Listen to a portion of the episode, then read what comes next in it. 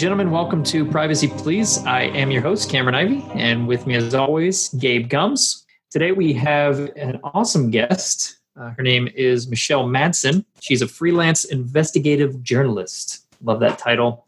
Thanks so much for coming on, Michelle, and we're excited to to, to talk with you. My pleasure. Nice to meet you both. Yeah, well, why don't you uh, start by telling us about yourself? So I am.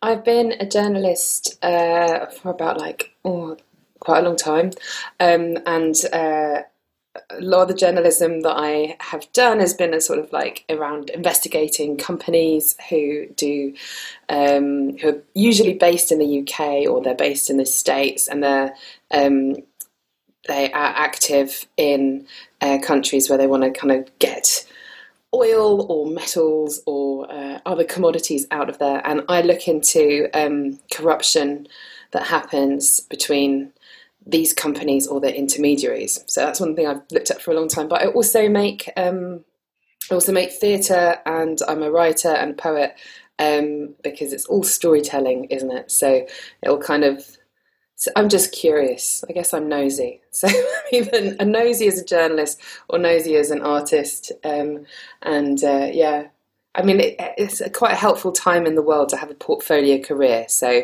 um, I think it's the first time in my life I've gone, wow, it's quite good to be doing loads of completely unrelated different things. But they are all related, really. They all connect.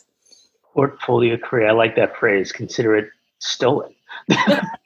Take it by, by all means on the show where um, you know we, we, we, we focus in on this show on, on privacy and, and privacy matters. And one of the things that uh, that really drew us to to you and your story was about one of those ways that privacy kind of is, expresses itself in the real world in ways we don't always think about. Oftentimes in the show we talk about how one can protect their privacy and how they should. And and maybe we'll get into that a little in late a little later in the show.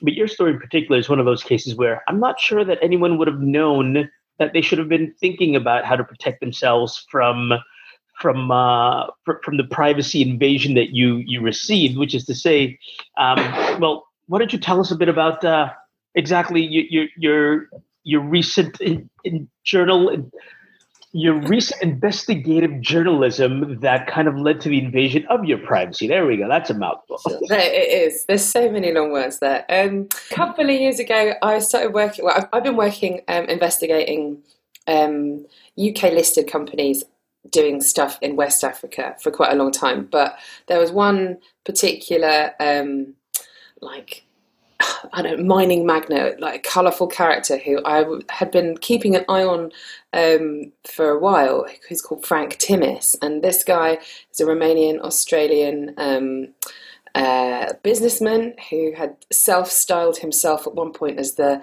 emperor of West African mining, and he had done a deal in Senegal whereby he got access to these really lucrative potential gas fields off the coast for hardly any money.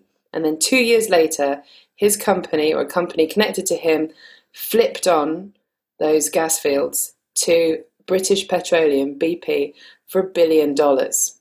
It's a lot of money. It's a lot of money.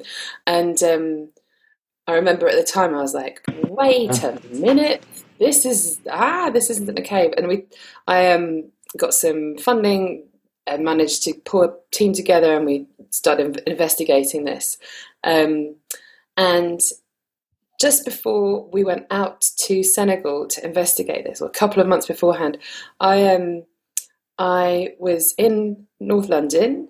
I had just gone to a, a dance class, as you do, and I had I got. Oh, I was looking at my phone and I just saw that I had a million um, messages from people who I never heard of before, all asking me if I had written a story um, which said that Ousmane Sonko, who is the who was a presidential uh, candidate in the election in Senegal, um, that he had taken a massive bribe from a UK oil company called Tullow, and um, and it was published in a news website called Modern Ghana, and um, and I look, and that was just that those were emails, and then I looked on Facebook, and I was like, it was all over Facebook, it was on my messages, on my wall, it was all, all over Twitter, and people started calling me, and I was like, no, I haven't written this. But what freaked me out is that some of the news stories had bits of information that were really were strange, and they they they had suggested that I thought I'd been hacked. Basically, I was really paranoid. I thought I'd been hacked. I thought people knew exactly what I was investigating. Um, and I didn't understand why people were asking me if I'd written this because my name was not the same as the author of the story. The author of the story was called Michelle Damson, which is my name, just a bit mushed around. So it sort of turned into this crazy wild goose chase whereby I was getting really angry with all of these journalists, these poor journalists who are just asking me if I've written the story, and I was like, no, I have not. If you publish this, I will sue you. Um, and uh, eventually, one uh, a, a, guy called Papa Dieng, who's like a blogger in Senegal, messaged me on Facebook and just said, "Did you write this story?" I said, "No, I did not write the story. Got nothing to do with me." What is the website Modern Ghana? And he took a screenshot of that also the photo my profile photo at the time was me looking dressed as a clown which is obviously great for my reputation as an investigative journalist um, and he stuck that all over the news in senegal and then there was another wave of news stories in the dakar press saying michelle madsen says it's not her and they just took loads of pictures of me off facebook and put them all over the press um, over there which was again equally delightful. Um, so the story was like it came, it appeared like a flame. It burned for like forty eight hours and then it disappeared. Um, but it was such a weird situation, and I started looking into who, who, where it could have come from, and there are a few really strange clues along the way, which led me to talk to. Um, the BBC about it, and they're really interested in uh, doing a documentary on it, whereby I try and find out who wrote the story because quite often these stories just appear and then they disappear, and then nobody does anything about them. So I made it my mission to try and find out who was Michelle Damson and who wrote the story. You mentioned a couple things in there that I find really interesting. First and foremost, you thought you may have been hacked. Uh, so, what were there details, private details about yourself, like personally identifiable things that that appeared somewhere along the, this uh, fabricated story that was fairly close to uh, the truth, or things that you knew to uh, to be? Yeah, I mean, um, because I'm an independent investigative journalist. Um, I mean, I, I spent a lot of time working as a staff writer for different publications, but when I went freelance, I stopped uh, because I was doing sort of long term investigations, which are kind of quite sensitive. I was not really writing with a byline. I would work for unions and I would write for like com- publications like Private Eye or Africa Confidential, which don't carry a byline. So for somebody to know that it was me writing those stories, they'd need to have been following quite closely what was going on. I don't have, I don't, my name is not necessarily coming up all over the Guardian or the New York Times or whatever. Um, and then there was some details in one of the news stories which mentioned Frank Timis, I mentioned Oxfam, um, and mentioned actually mentioned my name, Michelle Madsen, and that really made me freak out because um, we'd just got the funding um, from a, a, a, funding body which had some connections with Oxfam to investigate Frank Timis. And I was like, is this coincidental? I don't know. But I hadn't, I don't think I had actually been hacked at that point. But when I was in Senegal investigating stuff, my accounts were being attacked and attacked and attacked again and again. So those were my social media accounts and my Gmail account. I constantly saw that there were people trying to sign in from different places. So that was um, wow, that was fun. That is Interesting. So, you know, a lot of our listeners are no strangers to working with sensitive information. The information that you work with primarily uh, quite sensitive, but but maybe in, in a different manner. And being an individual versus you know someone that works for an organization, um, mm. you're, you're not a staff writer. What what steps do you take to protect that information? I mean, obviously your sources have to be protected, but as you gather information, just what is a benign activity the most? Firing up Microsoft Word and jotting things down is not that benign in your role. So, what, what steps do you take to protect that information? Um, I mean, I usually work with hard copies. Of, That's one good way. Just yeah, keep it offline. Yeah, yeah. I keep a lot of. If I'm dealing with documents and I'm meeting a source, then I'll keep it offline. Um, if I'm sharing information, um, uh, I feel you know if I need to send electronically stuff, it's either via PGP or I use Proton, Proton Mail. Um, yeah, I mean, it's interesting because um, I think that the way that people share information online um, means that there's a lot more, you know, there's a lot of stuff that's kind of flying around.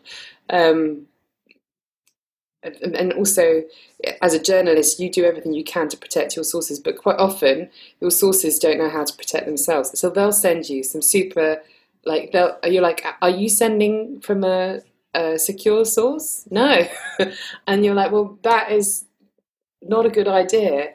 But generally, um, you know, I think my my desire is usually to sort of work on in hard copy if I can when it comes to like contracts or um, any documentation which is uh, sensitive, and then I would sort of um, find a way of putting that onto something that's secure electronically and working with it like that.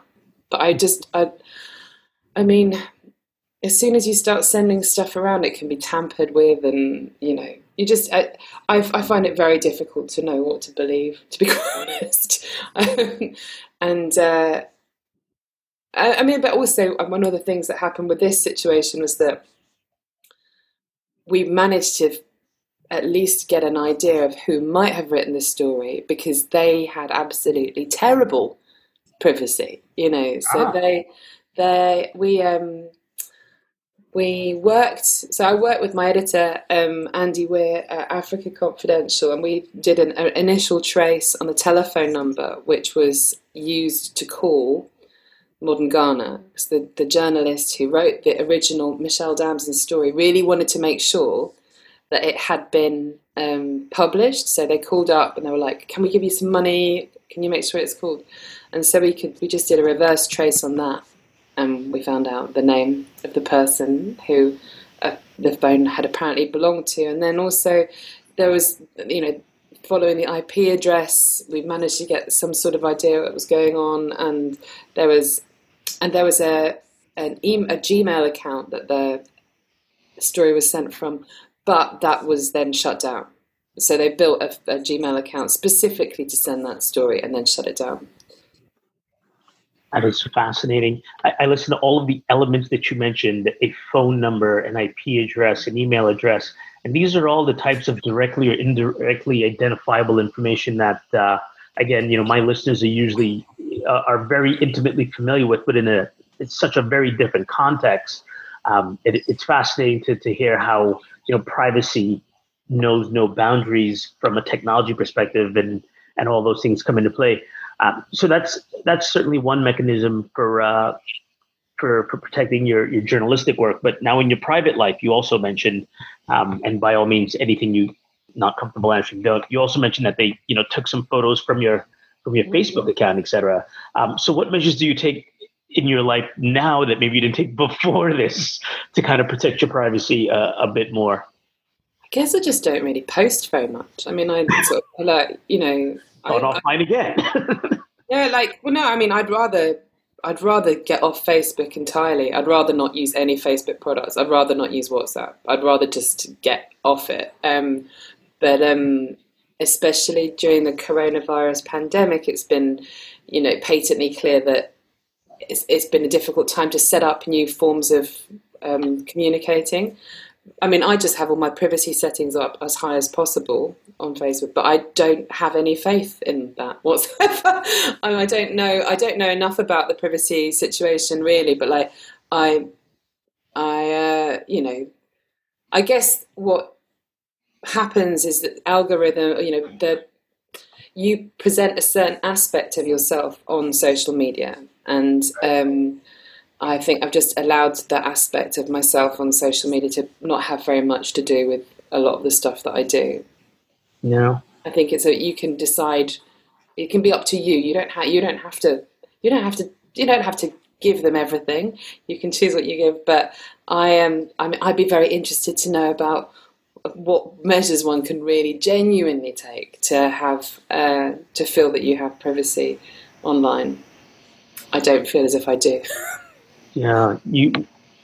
The statement you just made about you don't have to, it is your choice, might be the most powerful. And I, I too avoid 99.9% of, of the platforms. Uh, in, in some previous episodes, we've covered, I think maybe even in the very first episode, uh, I think I, I spoke with Cameron about some of the, the tools I use personally um, to protect my own privacy online. Um, the EFF, I'm sure you're familiar with, like Electronic Freedom uh, Frontier, they they've got some some publicly available tools, etc. I don't know that ultimately there's any foolproof way, though. Uh, certainly, certainly nothing that we've found. Otherwise, this beach behind me would be real, and I'd be, be reporting to you live from there if I knew the answer to that one. so, Michelle, what's the biggest lesson that you've learned from this whole debacle? What's the most surprising thing that you've kind of that's come to mind? I think I really, um, I'm so. I, I, think the fake news aspect of this was that was fascinating in that, like, you know, people lie all the time. We all lie, but the um, the way that the internet allows mud to stick, even if it's disproved, was really interesting. And mm-hmm. like I went to Senegal on the investigation for the investigation which had been funded, which had got nothing to do with the Michelle Madsen, Nat Damson mess. Um, a couple of months after this happened, and it was really a bit embarrassing trying to meet up with government officials and like um, I don't know any human being who had any exposure to this story and try and explain that I am who I am because I was sort of my name was sort of mixed up in something which was had been attached to headlines which involved the words corruption, um, like smear, oil. You know, the, it's it's. I think you think about language. If you put somebody's name with a bunch of words that kind of give them a certain impression, that sticks. Even if you say this person has nothing to do with oil corruption, blah blah blah. So I think it made me realize how, um, yeah, the internet is sticky and um, things don't and don't go away, and people can, you know, you, I, you know, they put a couple of photos went up of me which were kind of and they were nothing particularly horrific, but they're just a photo from a wedding and also me like dressed up as a character. And I thought, well, I'm really lucky that I don't present myself as, you know, somebody in a flak jacket in a war zone because I think if I had a very distinct persona, then it would be much more damaging. Like I do lots of different things and I don't hide any of them. So, um, but I think that if you have a particular side of you which you put forward on the internet, then that veneer can quite easily be stripped away or damaged if somebody wants to screw you over. Yeah, we're we're living in a very sensitive world where a lot of people, most people, it seems more than ever now, love negative news, love to take people down that might not necessarily even have anything going on. They just things are just kind of stirred up and people love love taking people down. I don't know why that that is the way the world is now, but hopefully it doesn't continue that way. How did that make you feel having something like this happen to you and realizing, wow, identity can be very easily stolen. I mean, did that kind of open your eyes to that, or have you ever experienced actual fraud or identification theft on yourself? Not, I don't. No, I don't think so. Definitely not to this degree. Um, I think mainly I realised that I had been existing as a journalist and doing some fairly like uh, not dangerous, but you know, prodding a wasp's nests, if for want of a better phrase. Um, but I had been doing so with my head under the parapet and like, yeah. like nobody knows. yeah. Um, which gave me a sense of security in some way, and then to be dragged out into the a limelight. I mean, like yeah. limelight, which only lasted like a couple of days in Dakar. I wouldn't like blow it up too much, but um, it, yeah, it was a bit. It was it was a bit shocking. I felt uh, I felt less safe. I really I freaked out when I was in Senegal and I my I saw my accounts being hacked. I really freaked out, but um, it was also quite amusing. I was like, this is absolutely ridiculous. This is just laughably stupid. Um, yeah. Also, I think that's the manner of most fraud. You know, like that's the stuff I I, I investigate because I find it quite like actually hilarious, like how mm-hmm. How stories get twisted, and if you're not paying attention, loads of things can slip underneath. And I think that um, that's one of the interesting things about identity. Like, and you know, it, maybe it it taught me that like have being flexible about your identity and not being too fixed on like this is who I am is a great benefit in a world where like um, it's very easy to throw mud at people and yeah you can get like torn to shreds and be like but actually that's not all of me I mean this as well and then it's not quite so alarming I don't know yeah I don't know whether they'll go after the uh, mime clown version of me, but we'll we'll see. see if they sort of story. so if I'm getting it right, I mean, as a journalist, as a freelance journalist, as an artist, um, did it? I mean, you kind of mentioned it, but did you feel like you wanted to stay in the shadows? Is that just how you kind of want to be in general? And now this has kind of brought you more to light. I think no. I think i am an attention-seeking person, so I, I enjoy being in the limelight. But I think that I hadn't found a way to do the work that I wanted to work, which is really in depth, like reporting over yeah. a very long period of time that really goes in and in and in and is complicated. You know, like I'd spend a lot of time looking through really detailed uh, mining contracts and, and, and legal documents, etc., etc. And that sort of work didn't really have a place um, in the mainstream press. It doesn't really have a place in the mainstream press. You have to make you have to simplify the story a lot, and um, I have a lot of problems with how journalism does that because I think it's like the difficulty is things are complicated, and you can only simplify them to a certain degree before you start losing some of the context. Um, so yeah. yes, yes, maybe I would I would have liked I would have very much liked some of the stuff that I've done to have had a, you know to been out in the world in a bigger way. But I actually think that um, in terms of my profile, I think that I felt it was easier to do the work that I was doing without being uh, having a big name around my neck. Yeah. Um, I had come from a background where I was really reporting sort of deep from the industry. So, like reporting on um, like the prices of commodities and actually having knowing the traders, knowing the knowing the businessmen really quite well, and mm-hmm. so having that kind of um, deep knowledge felt like it felt if I had sort of tried to have a higher profile, I think that um, it would have been less easy to speak to them because they'd know that what I was saying would be out in flashing lights. Um, yeah. But now I don't really have a choice, so gotta ride with it. Yeah, exactly. So I'm curious, uh, being a journalist, what do you think is one myth that you could debunk right now that most people think is a, a, truth as a journalist that you could oh. say is definitely not true?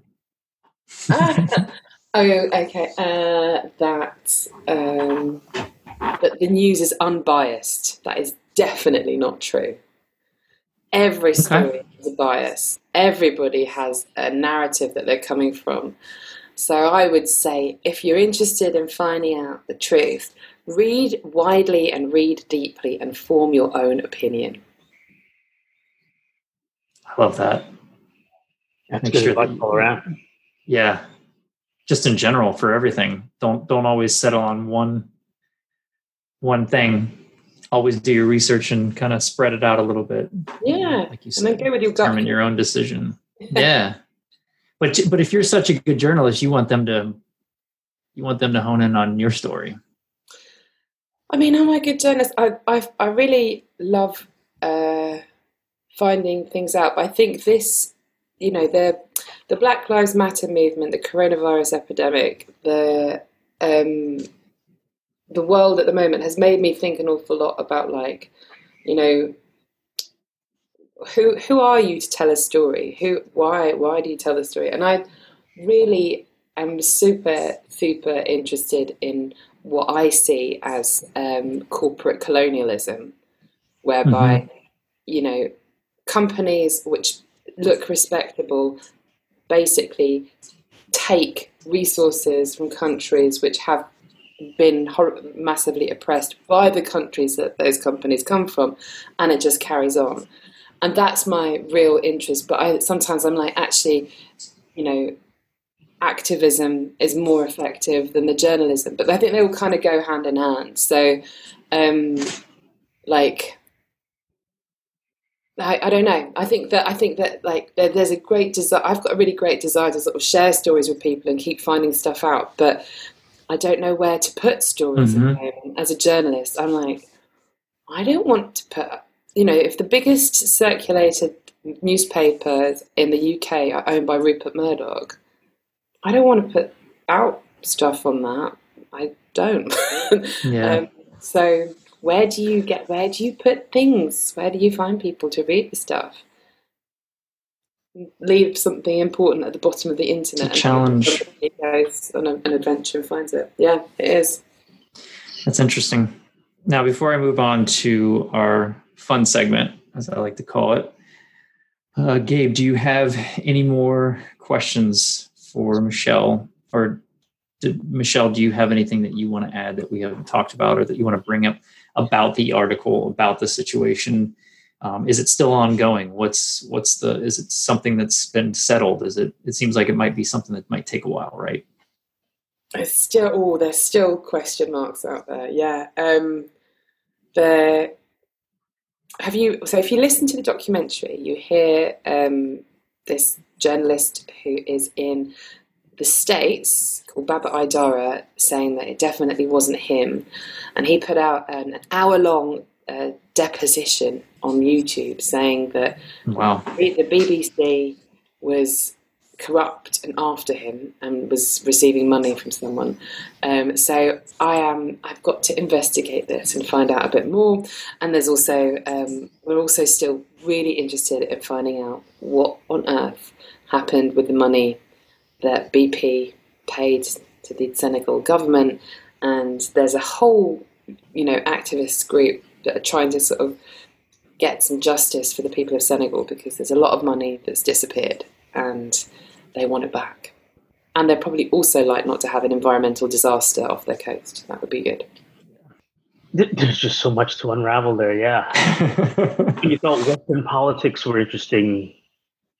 West African politics uh, enters the chat. Uh, it's so it's so fascinating. It's amazing.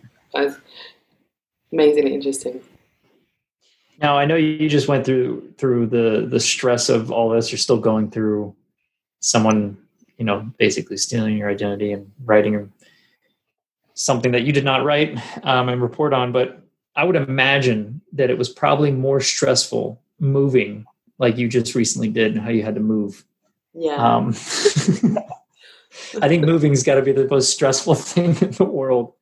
I moved off a boat and then I moved into a flat, but in a different country. So it was a bit like a crazy adventure. Yeah.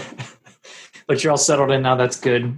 So we'll, we'll have some fun questions here. What are your biggest phobias, or what is your biggest phobia? And do you think Uh, you'll be able to ever overcome it? My biggest phobia is oh, probably my uh, need for security.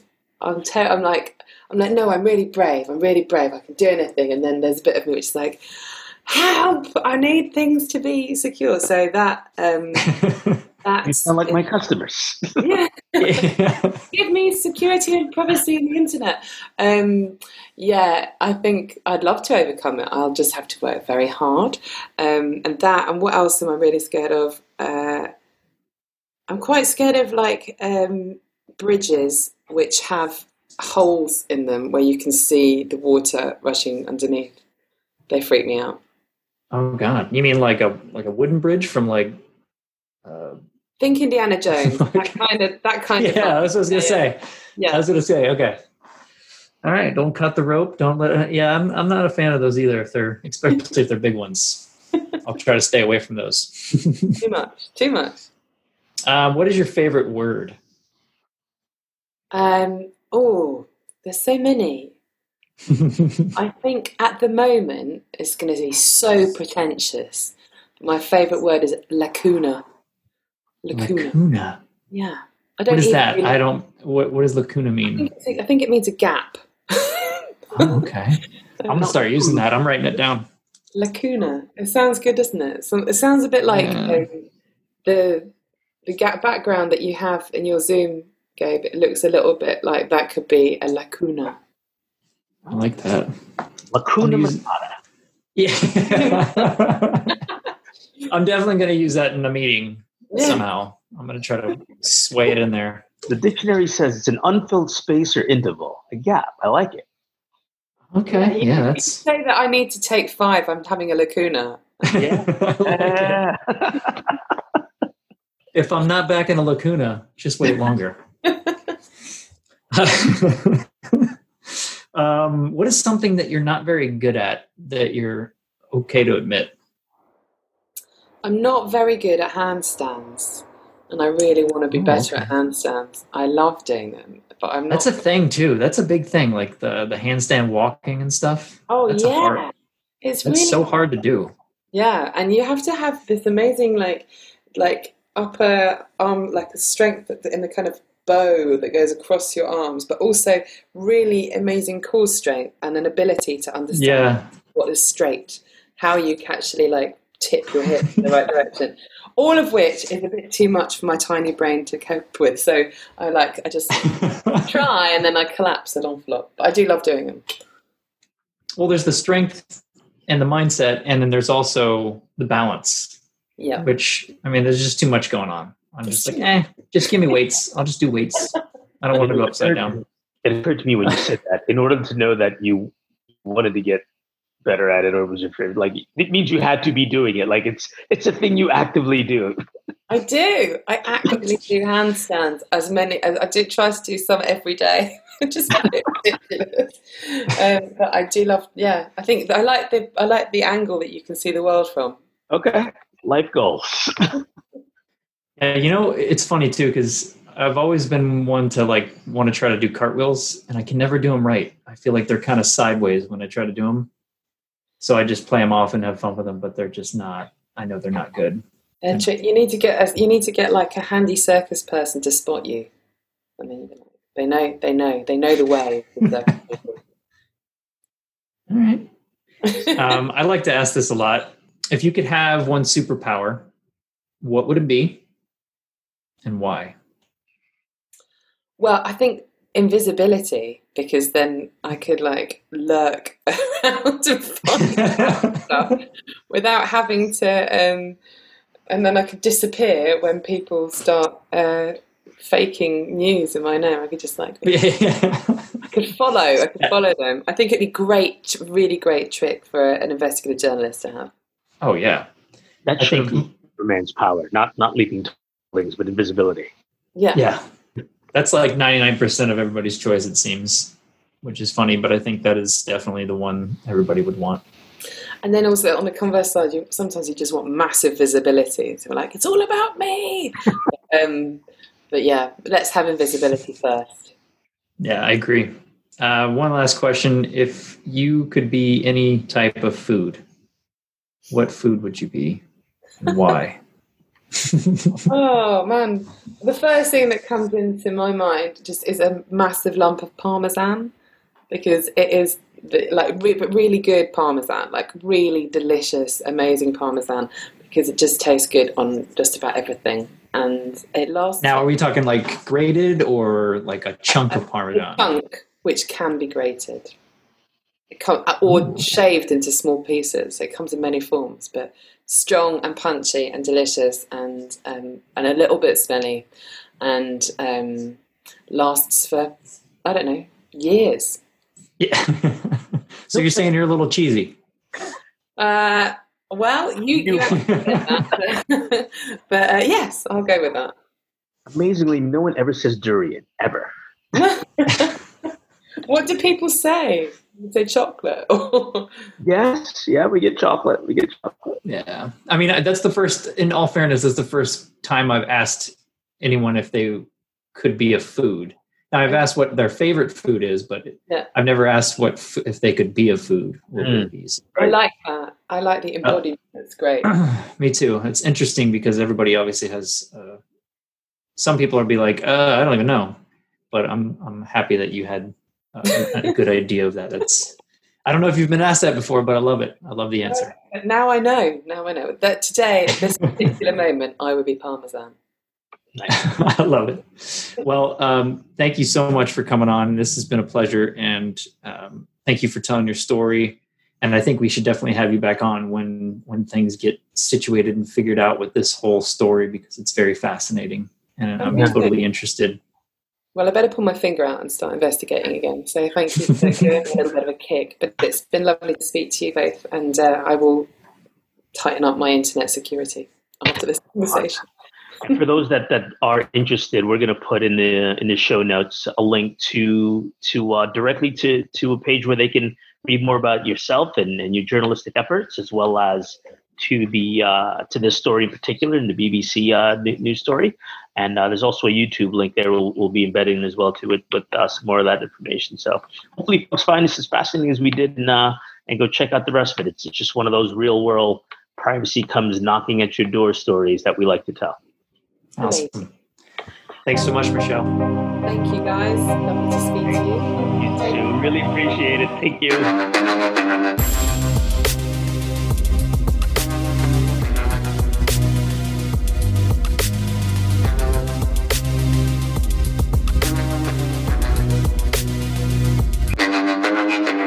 Thanks again for tuning in to Privacy Please. This podcast is brought to you by Spirion, protecting what matters most. Join us next week and every week as we delve into the intriguing world of security and privacy. You can email us at privacyplease at spirion.com and hit us up on our Twitter at privacyplspod. If you want to read more into these topics, check out our blogs on spirion.com. Again, I'm Cameron Ivy, an all around decent guy. Until next time.